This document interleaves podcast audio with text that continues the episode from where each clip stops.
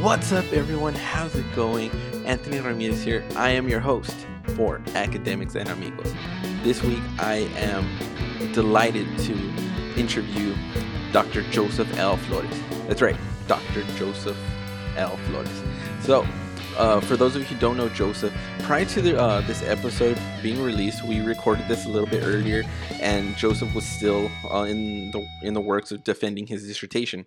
Since then, Joseph has successfully defended his dissertation. So shout out to Joseph on officially becoming a PhD and doctor. Let's hear more about this in this episode. Another episode of Academics and Amigos. I am your host, Anthony Ramirez, and here with me I have my good friend and fellow academic in the making, and honestly he's almost done. Let's be real, he's almost done. He just told me a while ago that he's about to defend his dissertation and he's moving on to bigger and better things. My friend Joseph Flores. Joseph, what's up, my brother? What's up, man? Thank you. How are you? I'm good, dude. Just taking it day by day with all this that's going on, you know. That's a weird time. It definitely is, dude. So, you know, yeah, I just mentioned about you're about to defend your dissertation. How does that feel, man? It's both relieving and incredibly scary all at the same time, because I feel that simultaneously, it's been a great accomplishment. I mean, half the battle is getting the actual document done, you know? Yeah, yeah. But the stress nightmares of defending your dissertation that come along with the act of it are very real. I'm still about 2 weeks out. Mm-hmm. So, I still have a few more stress nightmares to go, but it feels good. It feels good. I'm very proud. I'm very proud of my work, and mm-hmm. You're so intimate with it. You look at the document every single day. Right. So it's kind of like having something to give, and something that you've been working on for almost, 2 to 3 years. Dude, that's crazy. It's amazing that you mentioned that.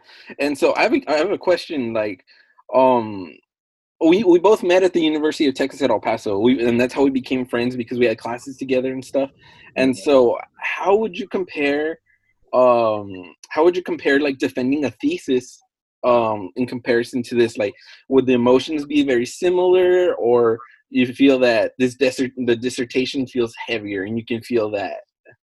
Well, I think the anxiety is the same. Okay. Right? The anxiety feels the same. It feels like, is it good enough? I'll remember randomly one sentence that I wrote in the dissertation, like out of 200 and plus pages, I'll remember one sentence and I'll be like, oh shoot, is that what I really meant to say? Yeah. You know what I mean? And I'll try to reassure myself that there are 200 plus pages and one sentence isn't going to be the end all be all of a defense. Right. But in terms of how it feels to the prep, feels a lot different. Like for us, it's a 10 to 20 minute presentation, then it's basically they drill you for an hour and a half, So having to condense all of that information into basically what amounts to an NCA presentation, for example, it's hard enough to do it with a term paper, like a class paper. So I'm trying to do that with a dissertation like that. It feels very heavy, right? It feels like you want to put your best step forward, but ultimately what gets cut out, or what don't you put in, into a defense like that. So I think that's where the stress comes from. And it's really weird to be washing dishes and being like, remembering one random sentence, just like, and you just stop. And you're like, oh, shit, is that what I really meant to say? Mm-hmm. Right. Yeah. So it's an interesting experience. That's for sure. I get those moments too. Like I got that recently. Like I was finishing up a couple of my papers for my last set of coursework research papers, and a couple of them I had turned in, right? And then the next couple of days, right? Like a day or two after that, I finished turning in. I'm like, I could have totally added this. I could have totally done this. I could have totally done that. And it's just like, the cool thing is that I can always edit and revise in the future, But, it's one of those things that's like, man, I already turned it in, Yeah. So it's a crazy process, and I can relate to it in that sense. You know, I'm pretty sure I'll relate to it even more in the future, since that's coming up for me.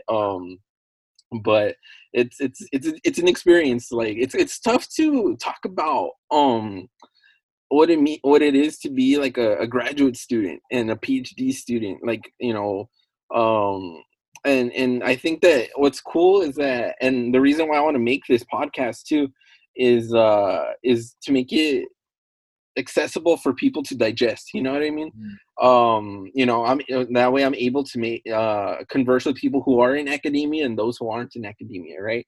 And just make it easy for people to digest. So with that being said, like, how would you describe your work, like in general terms, like without using the academic jargon and all that?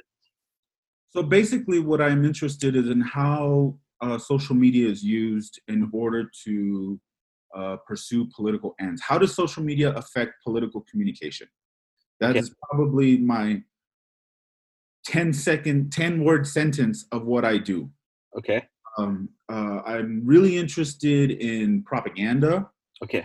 I'm really interested in meaning making, because we are, after all, in communication, mm-hmm. right? So meaning making and the interrelationship between meaning making and propaganda. Would probably be the most. That's like my 10-sentence description of what I do. That's awesome. That's awesome. And in some of the work that you've done, like what would you say are like some of the most interesting facts that you've found within your research, or that some of the things that you're like, wow, I never expected this, or the depth of it, right? I think sometimes people hear propaganda. Or when I tell people that I do propaganda, they often think of it as like an offshoot, right? Something that happens in the weird corners of the internet. Mm-hmm. But what I've learned and what I've been kind of struggling with is sort of dealing with the depth and the breadth of what circulates on the internet and how it moves to, you know, the President of the United States when he speaks. Mm-hmm. And there's this like media ecology, if you will, right? There's this circulation of information that goes from, quote unquote, the dark web, which is not what it is, but that's what it's often described as, right? But it's not. It's on Twitter. Mm-hmm. And Twitter is probably one of the worst places for this kind of information. And you can see it just move from places on the internet to press conferences. And that to me is one of the things that, you know, as researchers, you're so intimately bound up in your work and you're so intimately used to seeing your work that you forget that sometimes only you have those pair of glasses on, right? And not everybody else sees it the way you do. Mm-hmm. So I think that that's one of the things which is cool, like your podcast, because it gives people a sense of, you know, in academia, we're so hyper-focused. We put on horse blinds. And it's sometimes the less you look at is the better, because if you can answer, 50 questions about one thing, mm-hmm. you can give an explanation about it, you know, deductively or inductively rather. But I think sometimes like a podcast, like your idea is really cool because it allows people it gives people a platform to sort of talk about what they do more casually, right? Without that hyper focus. Mm-hmm. Yeah, and it's interesting the power that social media really has too. I taught a class just recently about social media, and I remember one of the projects I had them do was look at the terms and agreements of each different social media. I gave them just 10 to look at, and each group had to look at one.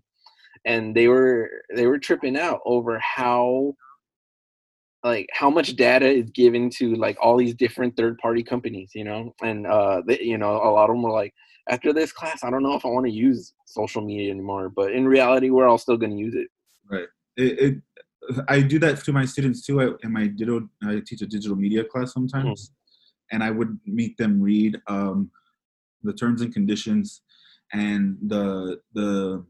Oh, what is it called? The terms and conditions and what gets stored when you delete your profile. Yeah. And And there's this disconnect, right, between what we think happens with information. And one of my favorite things that I like to tell students is that, you know, there are certain platforms that keep everything. Mm-hmm. It doesn't matter if it's sort of ephemeral, right? Like Snapchat. Snapchat, no matter what it is you think happens to those photos when they disappear, yeah, those photos are stored somewhere forever. Mm-hmm. And their faces always kind of light up because it's kind of like the idea of something going away because you see it on your screen is no longer there, kind of doesn't match up with the idea that it's stored in some data center, probably in the middle of the desert somewhere, right? Yeah. Forever. Yeah. You know, and to have them sort of, you can see their eyes, right? Like as teachers, you know when you're talking something, because students' eyes, they just kind of like look at you like. It's that deer in the headlights type of look where it's, or it's like, what? You know, yeah. It reminds me of like Home Improvement. You remember in that little intro? What? But it's definitely that, you know?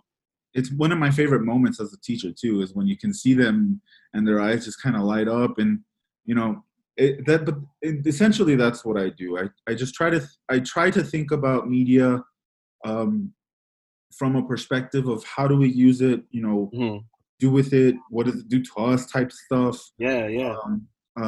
What does it mean? Of course, my hyper-focus is political communication. Yeah, definitely, definitely. And as long as I've known you, you've always been involved with politics, and that's always been kind of like a side passion of yours, amongst other side passions.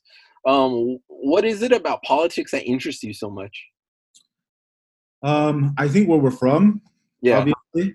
Being from El Paso, there's a certain type of sentiment that I grew up with, you know, being from my area, you know, the Isla area, it's kind of hard to do a lot of things that and growing up, seeing people live the life that they had to live because of where we were from, was something that inspired me to do that. But in reality, it was my mom.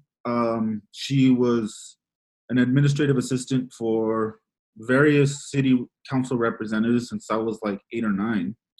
So I grew up around that kind of environment, literally grew up, you know, around seeing people. I would go to weekly meetings with my mom because she had, you know, like during the summer, there was nobody to take care of us. So we would just go with my mom to Denny's and be part of weekly meetings or, you know, and so growing up in that environment definitely influenced the way I see politics, the way I see politicians, and the way I feel like I have to be involved to sort of, if there's anything I can do to do something, right? Which is ultimately optimistic, of course. Yeah, definitely. But it makes me feel, like I can do something, which is probably overly optimistic, but that's always been my motivation, is to try to do things to make things better for those around me. And I think that that's interesting that you have that perception too, because I think as instructors and researchers and future scholars and all that, I think that we'd have to have that sense of you know, optimism. You know, that's what kind of drives us too. We want to make a difference too, whether it's in the civic engagement type of way, in our academic research, whether it's actually participating within organizations or whatever it may be, or even just in the classroom too. You know, like we were mentioning, the seeing our students' faces when they light up after you like tell them something that's like, oh snap, that's true. You know, little things like that matter. Right. And I think that's one of the things that I love about being an instructor and doing the type of research that I do too. It's like hearing the reactions from people, you know, and just like, wow, your work matters. And, you know, I could see this making a difference. And that's cool. It's nice, you know, in a weird way, it kind of feeds the ego too, you know, but, you know, that's not why we're doing it. We're doing it to make a difference in some way or another, you know, and I think that's the beauty of what you just mentioned, and also the beauty of just academic work and just knowledge in general, like whether you just to share it with our students or with others, you know, right. And You know, it's I think that, again, I think that optimism drives us. And I think we need to have optimism because, you know, for the academic world can be a dark place too. Yeah. And I mean, and for me personally, because I'm at UNM, there is a real sort of tangible inequity here, right? There's the digital divide here is real. Mm-hmm. You know, a lot of my students work full-time. I mean, full-time 40-hour-a-week jobs. And so the it being the kind of commuter school where, you know, students are here for 2 hours and trying to, those 2 hours where you can get them to sit down and listen to you really matter, right? Mm-hmm. And so I think having the that knowledge in the background where you're like, you can understand where your students are coming from. Mm-hmm. You know, we live in a state with one of the poorest median incomes in New Mexico. Right. You know, we live in a state with one of the poorest sort of public school systems in New Mexico, right? So having that kind of knowledge not only influences the way I teach, mm-hmm. but it sort of influences why I teach the way I teach. Right.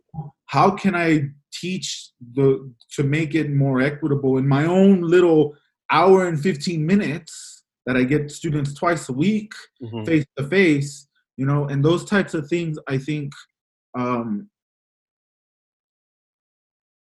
unfortunately, I don't think a lot of places around the country think that way. Right.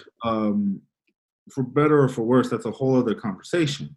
Definitely. But I think that sort of having that knowledge influence the way you teach and the way you approach students, mm-hmm.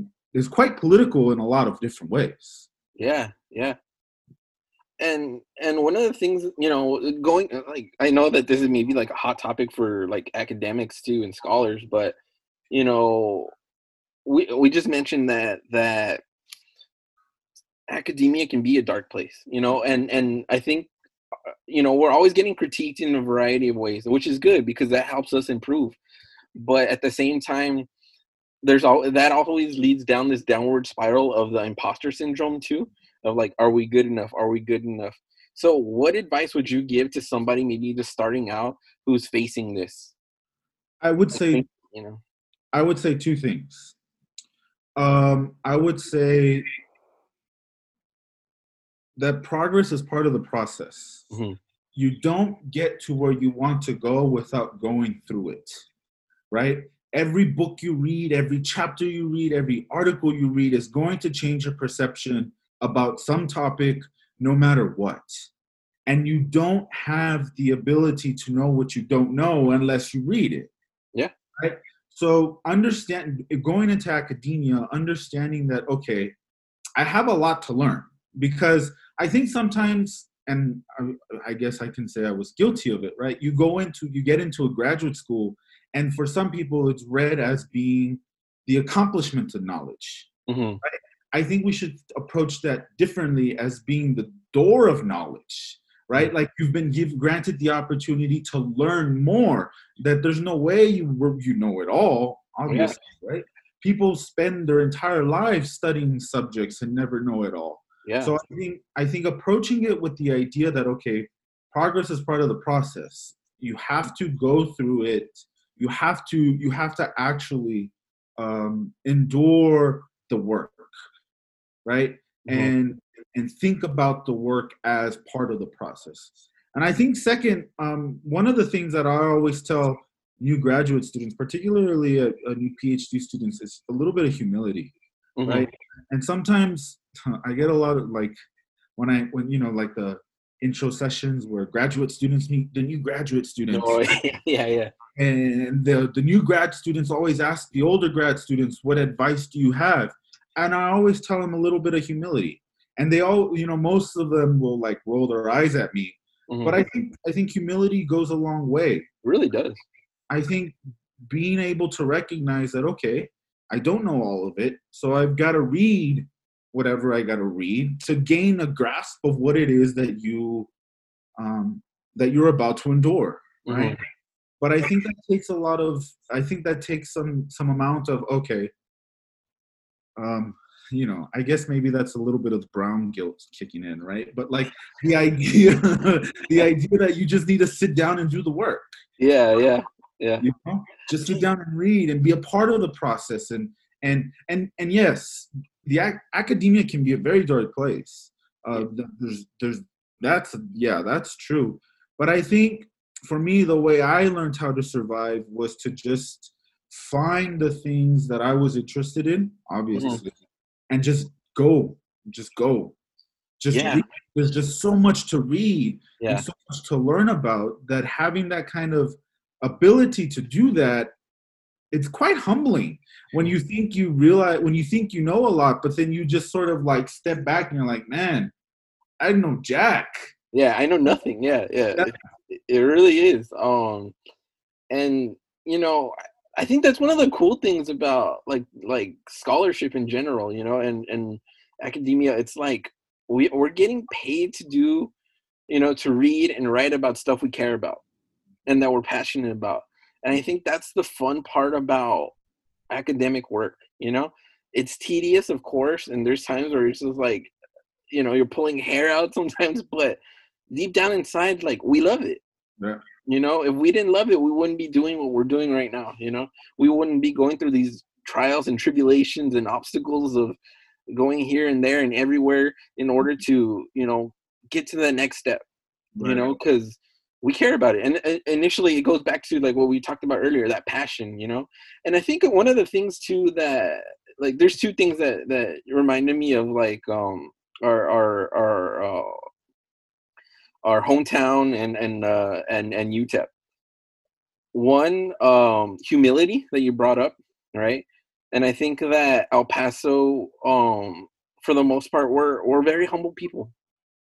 You know, we're very humble people, and we're people who care. You know, and and I think that that's something that if people who aren't from El Paso ever go to, that they'll, if they ever have a chance to go, they'll see that, you know, that people are cool there, you know. And I'm probably being biased too, but you know, I feel that way. I genuinely feel that way, that people are just down to earth there. But another thing is too, is that I'm gonna reference one of our former professors too, and one that I know had a huge impact on you, Dr. Stacey Sowards. Yeah. And I remember Dr. Sowards told me, I approached the master's program thinking, oh, I'm going to be, you know, I want to do edit videos and all this other stuff, thinking I'm going to do that. And she goes, no, it's a bunch of reading and writing. I'm like, I like that too, you know? And so I remember going and taking her class. It was the qualitative research class. Right. And I had no idea what the heck I was going to do a research paper on. Like, no, I had no idea. And then she goes, do you have any idea what you're going to do? I'm like, no. Well, what do you like? I'm all like, I like comic books. Right. And then she goes, okay, write about comic books then. And then I go, really? I can write about comic books? She's like, yeah, you can write about anything. When she told me that one line, you can write anything, that like straight up just like blew my mind. It blew my mind. And then it also like made me feel like, wow, this is cool, you know? This is fun. And then later on, when I met Dr. Von Meer, another mentor of ours and professor of ours, that when I met him and when I was, you know, working on my thesis, he told me two words that have always stuck with me: geek out. This is my chance to geek out and to just, like, both, you know, academically and as a person that studies pop culture, this is my chance to geek out, you know. And those are the things that have stayed with me personally. And that's what I tell people, like the advice I give to people, you know, I go, you know, find something you're passionate about, find something that you genuinely care about and you want to write about. And that's just going to move you forward. Because if you find something you actually care about and give a damn about, that's going to move you. You're going to like bend over backwards to try to find as much as you can about that information, because you actually love it. If you don't, then what's the purpose of even being here, or what's the purpose of even pursuing research? Right. And that's sort of right. If you can find a way to blend the two, right? If you can find a way to blend whatever it is you enjoy doing or you're passionate about, and find a way to research it And there's probably a way to do anything, really, right? Yeah. Like the other day, this is probably off topic, but yesterday I like watching cooking shows on YouTube just to switch out the time. Yes. And there was a dude who calls himself the professor of hamburgers. Oh, wow. And so I was like, I started Googling. Is he some dude that has like these sideburns like that? Yeah, I know who you're talking about. Yes. Yeah, I know who you're talking about. And I was like, wow, what the heck? And apparently he's written like a couple of books and stuff. I'm like, but the point is that like, I think about, you know, first it is a very, I like to tell, my dad likes to make fun of me, but it's a very cushy lifestyle. Uh-huh. In a lot of different ways.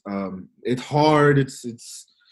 But when you break it down to its bare minimum of reading and writing, it's very, you know what I mean? Like you just read and write. Yeah. And that's quite the privilege to just. It really is. Yeah. It really is quite the privilege to just read and write and pretend like you can explain what's happening in the world. I say pretend, but you know, but like pretend and say things that somehow mean something to a certain amount of people who are probably in the same conference as you are, and then that's where it matters the most for whatever reason. Yeah. Right? And that's a whole other conversation about the trickle down, if you will, from academia to the rest of the world. But, you know, you read and you write, you go to conferences, you talk to people who understand what you're saying, you go back to your office, you read and write more, and you know, it's this dynamic flow of privilege, really. But it's just this flow of like, you know, it's really cool when you think about how you get to spend your time reading and writing. Mm-hmm. And for me, it clicked not only when I met Dr. Sowards, but when I met Dr. Upton, and you know, being able to understand that you can just sort of sit down and read and try to figure out how you can best explain the way the world works. Yeah. And that's pretty cool. That's pretty cool to be doing, you know what I mean? And so from that perspective of finding a way to merge something that you think is really cool, mm-hmm. really interesting, or something that you're really passionate about, into this world of research, I mean, it's something else. It's really fun. No joke. That's the same conversation I had with Dr. Von Meer that convinced me to pursue a PhD. Yeah, that was the same things that you just mentioned were the same things that he said that made me pursue the PhD.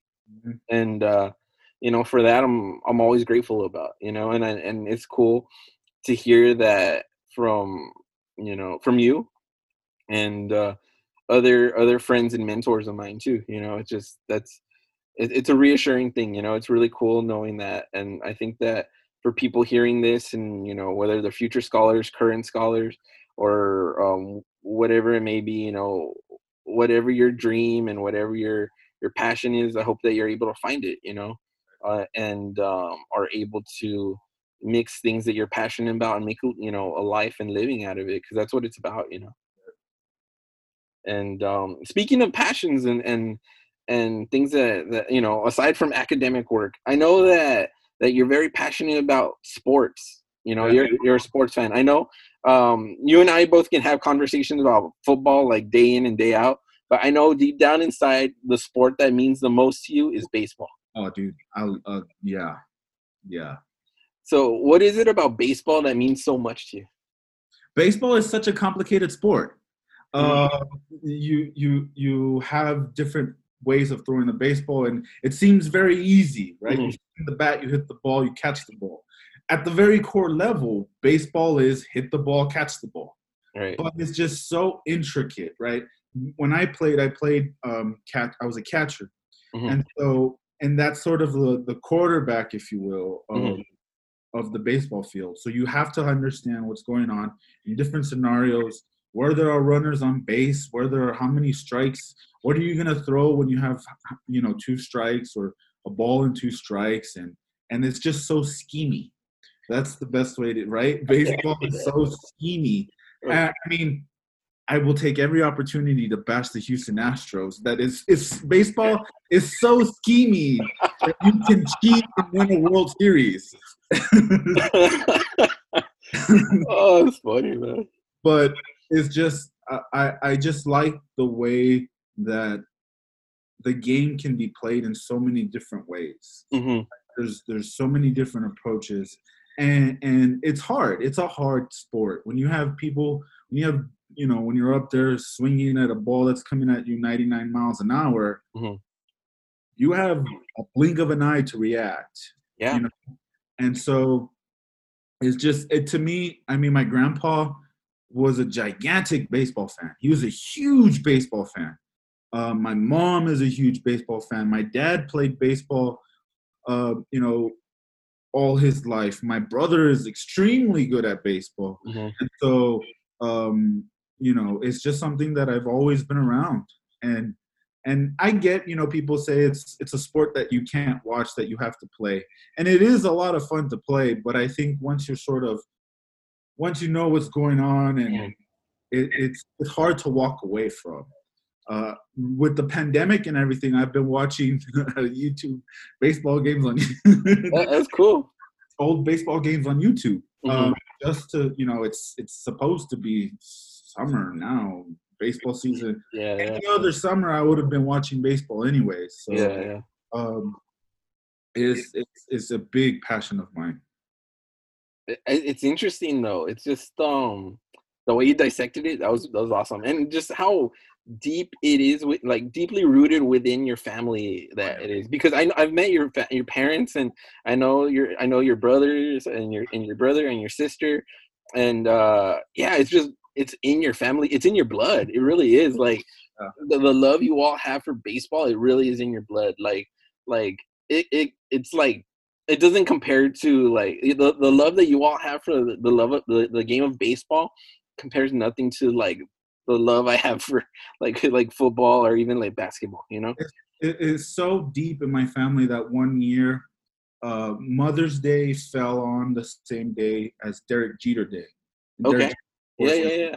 Stuff for the Yankees. Yeah. And my mom made us wear Yankee apparel for that day, even though it was Mother's Day. So the Mother's Day request was to wear Yankee apparel, right? In order to respect the fact that it was also Derek Jeter Day, right?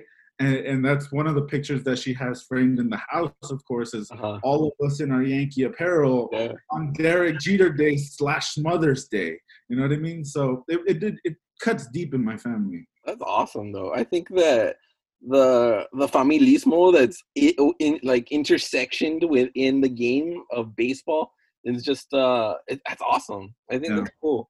It's become like I don't know. It's I guess it's just another cultural value for you. I guess, you know. Oh, yeah. You know, that's awesome. You know, and I know another passion of yours are your dogs.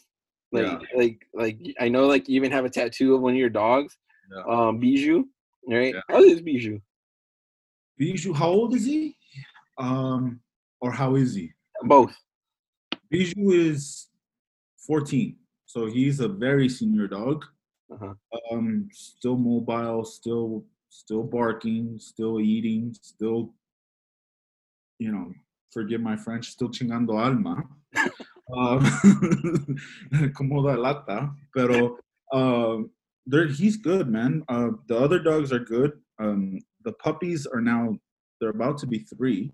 Wow. So they're no longer really puppies, but I mean, my mom has 6 dogs now, so it's a puppy household.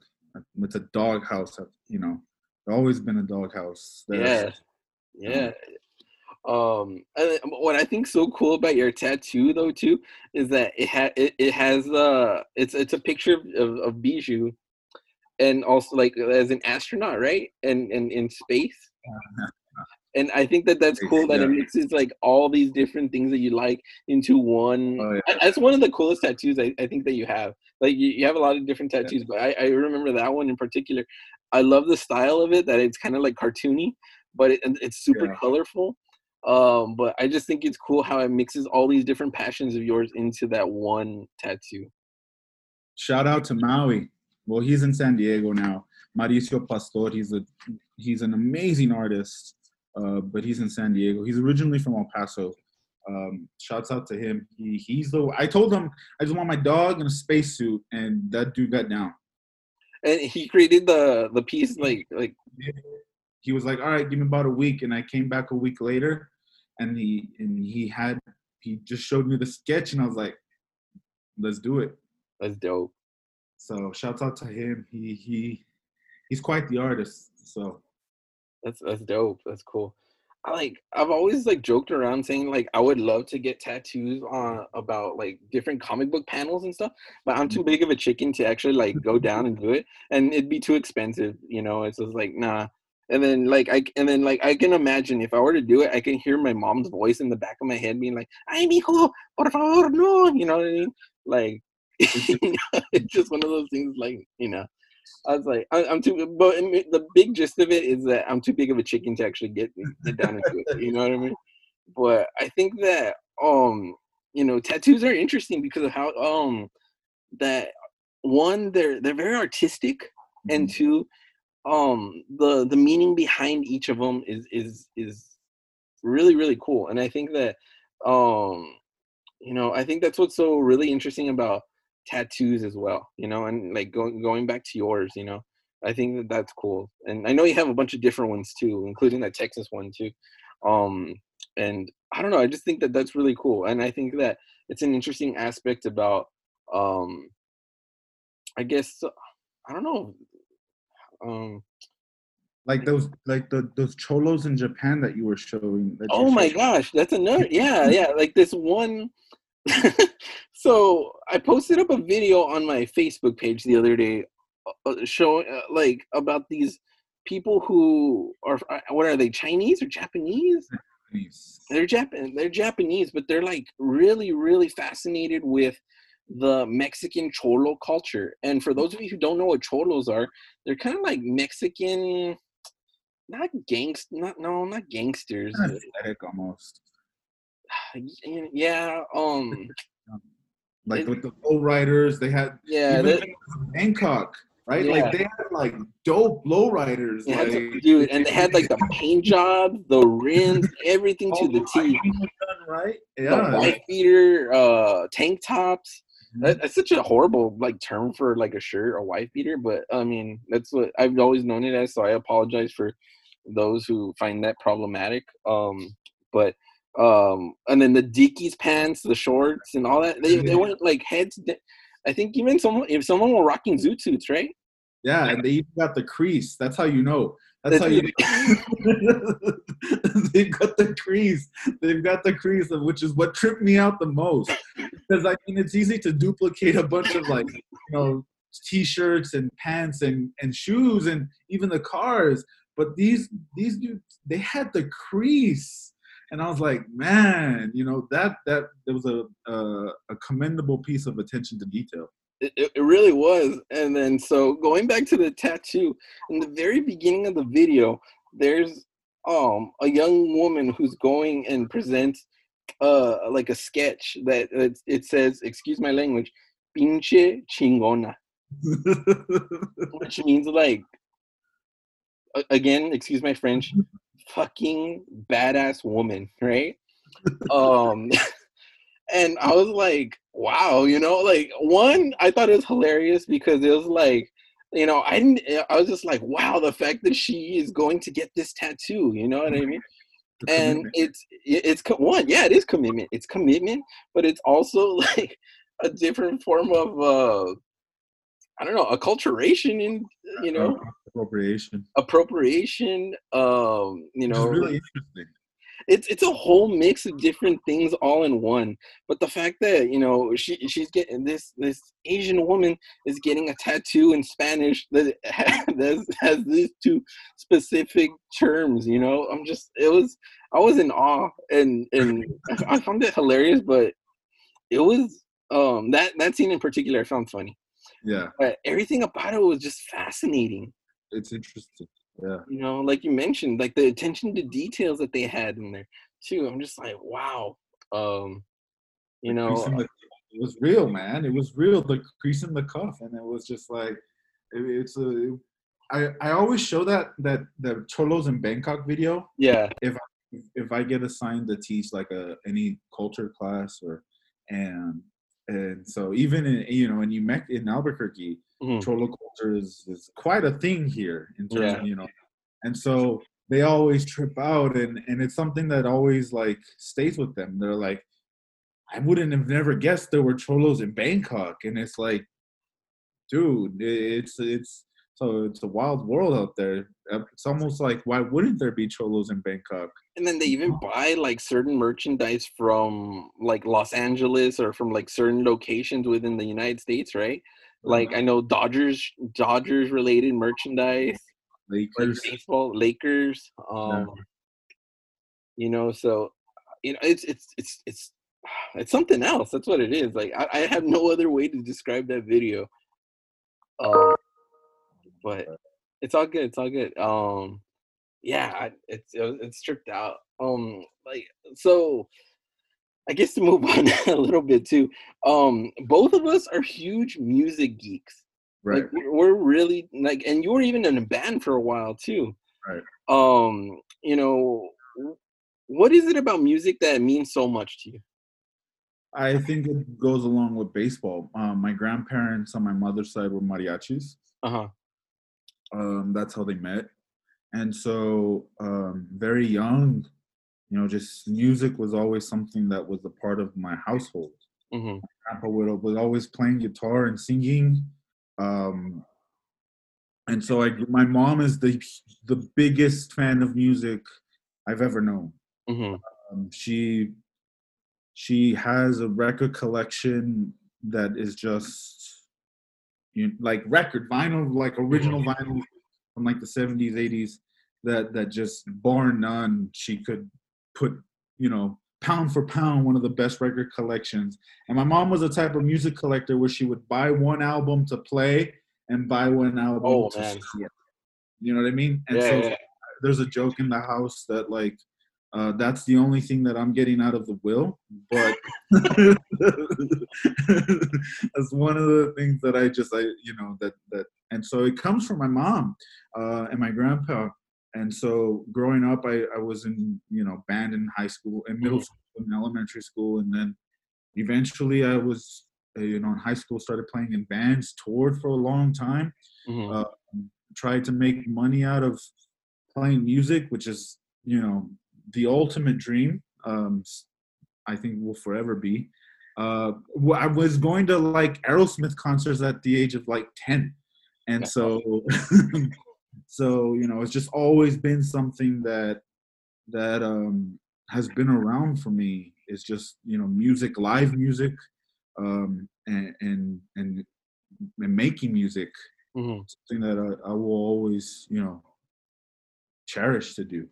What would you say are some of like your favorite bands, or what, like a better question to ask is like, what are some albums that you say are maybe like some that you can't live without? So I guess I can answer that as most recently, right? Like one of the albums that I just have on repeat is an album by Manchester Orchestra called The Black Mile to the Surface. It's just, I've been listening to that particular band for almost 10 years, well, more than 10 years, but this album is just so good.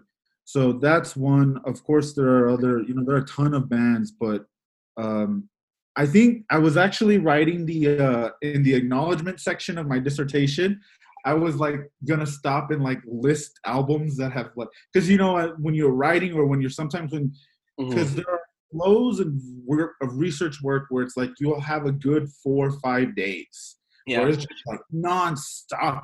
You're on a roll, and for me that happens usually.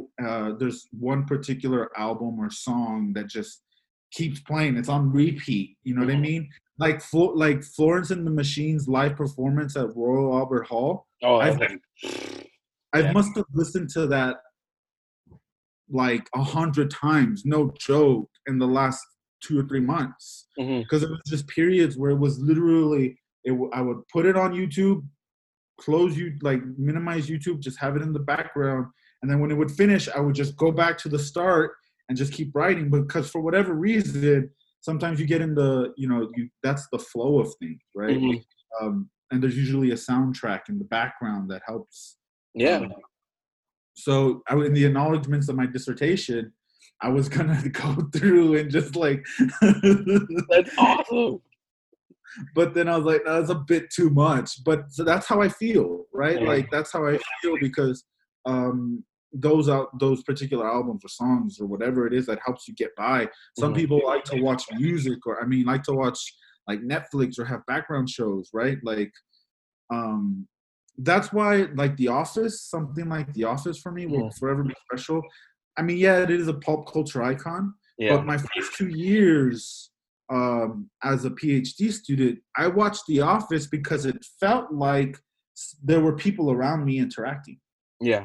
But I mean, it felt like I had, you know, you're reading all day and all night and you're most of the time you're by yourself. Yeah. Yeah. For me, The Office was this weird way of having some kind of social interaction, of course, mediated through the screen. You know what I mean? Mm-hmm. So that's why I love The Office, because it's just, it helped me get by in what felt like really lonely times. Yeah. You know, because in the background, people were interacting, and sometimes that's all you need is just some form of like social interaction. Yeah. Yeah. I remember for my thesis, there was one album from this group called Belbury, that they're like an instrumental rock group. And I had that album on repeat while I was writing my thesis. It was on repeat, like nonstop, because like I was writing and I'd be like, okay, this is cool. Because, and then the interesting thing now that I've noticed just recently is that I start off with like instrumental music.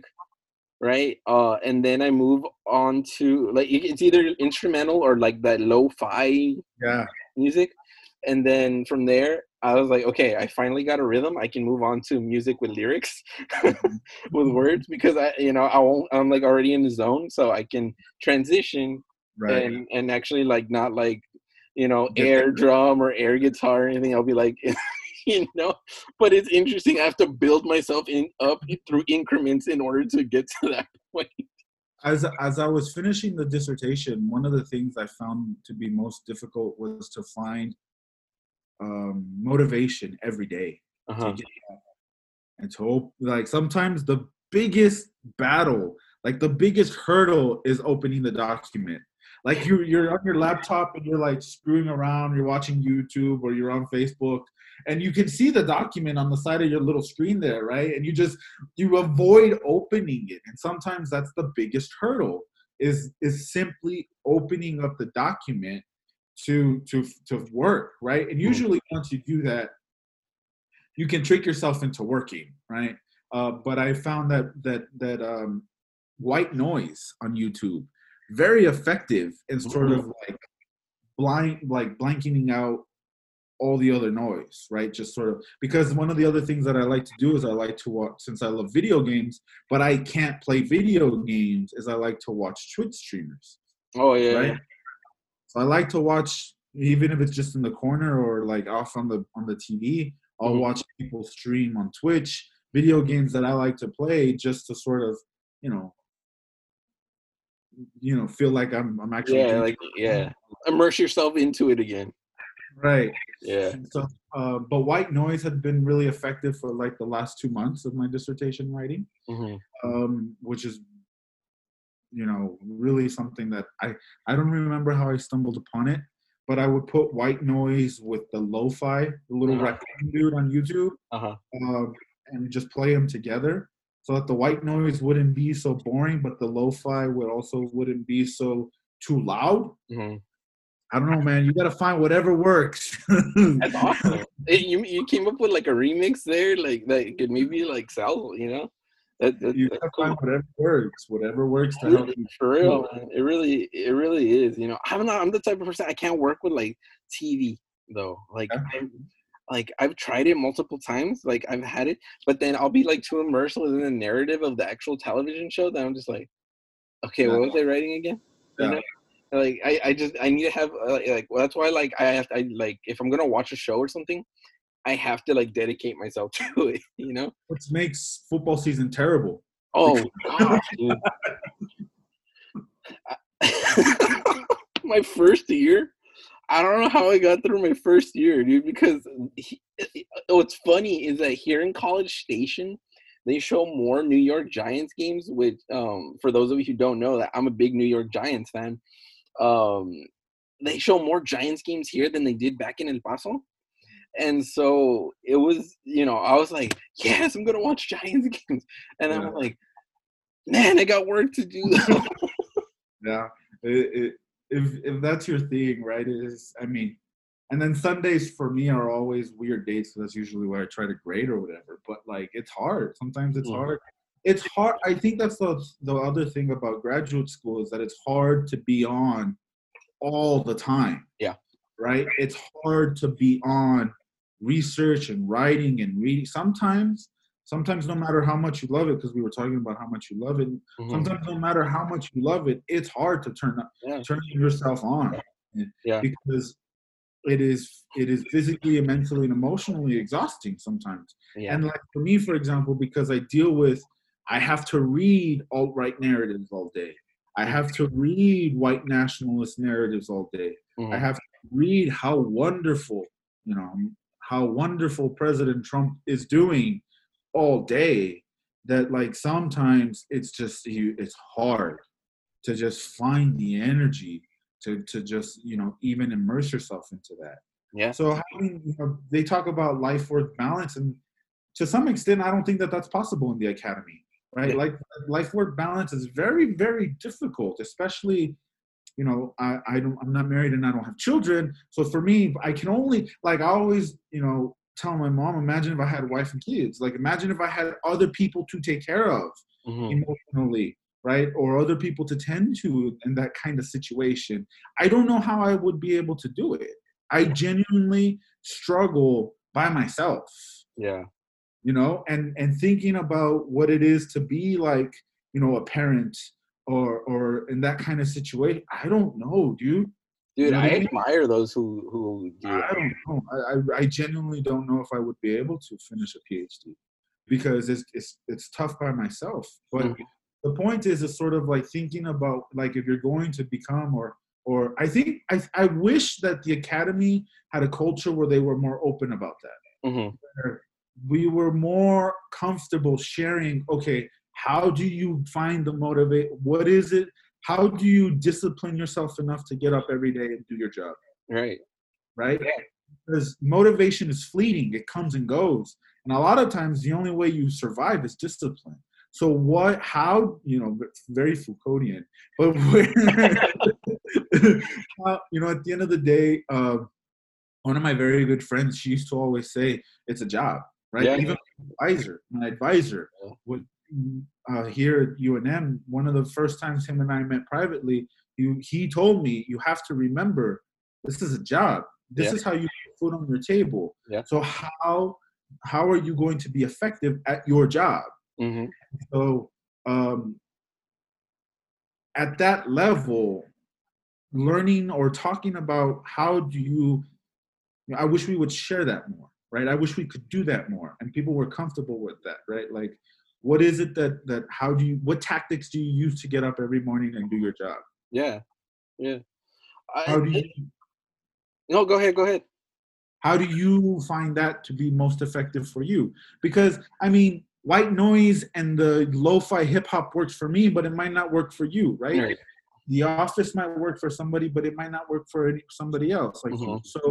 So I think that would be really cool to sort of have that built into the academy, everybody's different. Everybody works differently, but it doesn't mean you can't take from ideas from you to just try it. Yeah, definitely. And I think that's, especially with the pandemic going on right now, I think that's one thing that they should put into consideration more, because I know from my students and from fellow colleagues of mine and even some of my professors that they've had days where they're like, I just don't want to do anything. And I've had a couple of those days myself, where it's just like, you know what? I'm not in the mood to do it. Or even sending an email feels like a battle. Yeah. Yeah. You know? Yeah. And it's just the whole pandemic thing, I think, I mean, that's an entire different conversation, but I think it's going to permanently adjust the way the academy deals with certain things. And so I'm interested to see what's going to happen. I mean, I know for you, College Station, they're already adamant about having football games. Yeah. And that's a conversation for another day too. Yeah. And so it's going to be interesting to see what happens to the academy after this. It definitely is. And not just the academy, but I think life in general, you know? Oh yeah, for sure. I mean, absolutely. Right. Like absolutely. Yeah. But yeah, speaking as people within, you know, within this sphere, you know, definitely like speaking on Bourdieu, like with Bourdieu terms, like spheres, you know, you know, I think that, yeah, you know, being in the sphere that we're in right now, it's just, it's definitely going to be different, both research and academic wise, and just as instructors as well. Like even teaching online has been different. Oh, dude, I mean, that's also an entire different. We're gonna have to do like a part two of our conversation here on Academics and Amigos, Joseph. Like straight up, we're gonna have to do like a separate thing just dedicated to all these like other conversations we had. It's going to be interesting. I mean, being on the job market at this time has legitimately freaking sucked. It's upended, you know, whatever job prospects I had, and sort of like, how do we move forward, and are those lines that we're going to open up? And so you know, and then students, I think being from New Mexico, where there's real inequity and real tangible struggles that these students have to go through. Not saying that that's not prevalent everywhere else, it is, but you know, New Mexico is a particular case in which, you know, these things make real differences. It's been difficult having to have, you can't have those same supportive conversations with students. Mm-hmm. You can't, you know, Zoom can only do so much. Yeah. You know, announcements via Learn and Blackboard can only do so much, you know what I mean? And so it's difficult. It's a really interesting time, to put it mildly. Oh, it's been something else. It really has. The transition from, you know, going from a public space to a digital space has just been an interesting transition. It really has. But you know, going back to what you mentioned earlier about your you know being in the job process right now, you know, that you know, it's tough.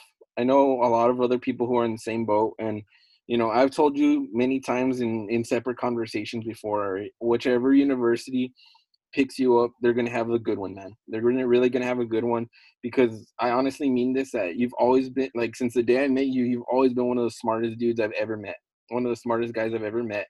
And just the work that you do and your work ethic, it's amazing, dude. So, you know, whatever university, you know, picks you up, and I know a university's going to pick you up. I know, like, you're going to get a good job, dude. And wherever it's going to be, they're going to have a good one, man. Thanks, man. Appreciate that. You know, so I know that you're meant for great things, dude. And, you know, I guess to kind of wrap things up too, where can people find you, or where can, you know, if you don't mind sharing like some of the stuff, like where can people find you, and where can people check out more of your work? So right now I'm currently off of your suggestion. I'm trying to finish the website. My own personal website, but basically you can catch me on Twitter and Instagram. It's my name without the vowels, JSPHFLRS. Yeah. I am quite vocal on Twitter. Sometimes maybe too unapologetically vocal. But it's my sorry, not sorry type of thing. And you know what? I love your Twitter post, bro. I love it. It's my way of yelling into the void, for better or for worse, admittedly, for better or for worse. But I just, I like yelling at like Marco Rubio and Matt Gaetz, just because for me, I have to live. I live on those platforms, and sometimes the only way my frustrations can come out is by participating on those platforms. Again, for better or for worse. But that's where I'm at. I mean, I'm on Facebook sometimes, but there's a website coming. I just need to figure out. I've just been too busy with the dissertation, and I've got an R&R that I got to work on. So. But it's just been a lot of noise. So, but yeah, Twitter, Instagram, JSPHFLRS. Awesome. So, like once you get the website up, send me the link and I'll share it. All right, I appreciate that. But thanks so much for being a part of the podcast, bro. Like I said, I wish you nothing but the best, and I know that great things are coming for you. And congratulations on all your success and all your future success. And, I can't wait to have this conversation again. Once you are a doctor, dude, Dr. Joseph Flores. Not yet, man. Not yet. Yeah, it's getting there. It's getting there though. It's going to happen. I know it. I have full faith, and I have nothing but great admiration for you, my brother. And, thank you for all the support you've given me throughout this process too. I have, nothing but respect and admiration for you, my friend. Same, man. Nothing but respect and love. Again, shout out to Dr. Joseph Flores for being a guest on this week's Academics and Amigos. Be sure to follow Joseph on Twitter at JSPHFLRS. That is also his Instagram handle as well. So if you'd want to follow him on Instagram, that's his Instagram handle as well. Be sure to follow Academics and Amigos at Twitter, Academics Amigos. Or follow me on Twitter at LatinxAcPop. Be sure to check out my website, www.arramirez.com, or follow me on Instagram at Academics and Amigos. Again, thank you so much for listening to this episode. We will see you next week. Thank you so much. Take care of yourselves, be cool, and stay awesome.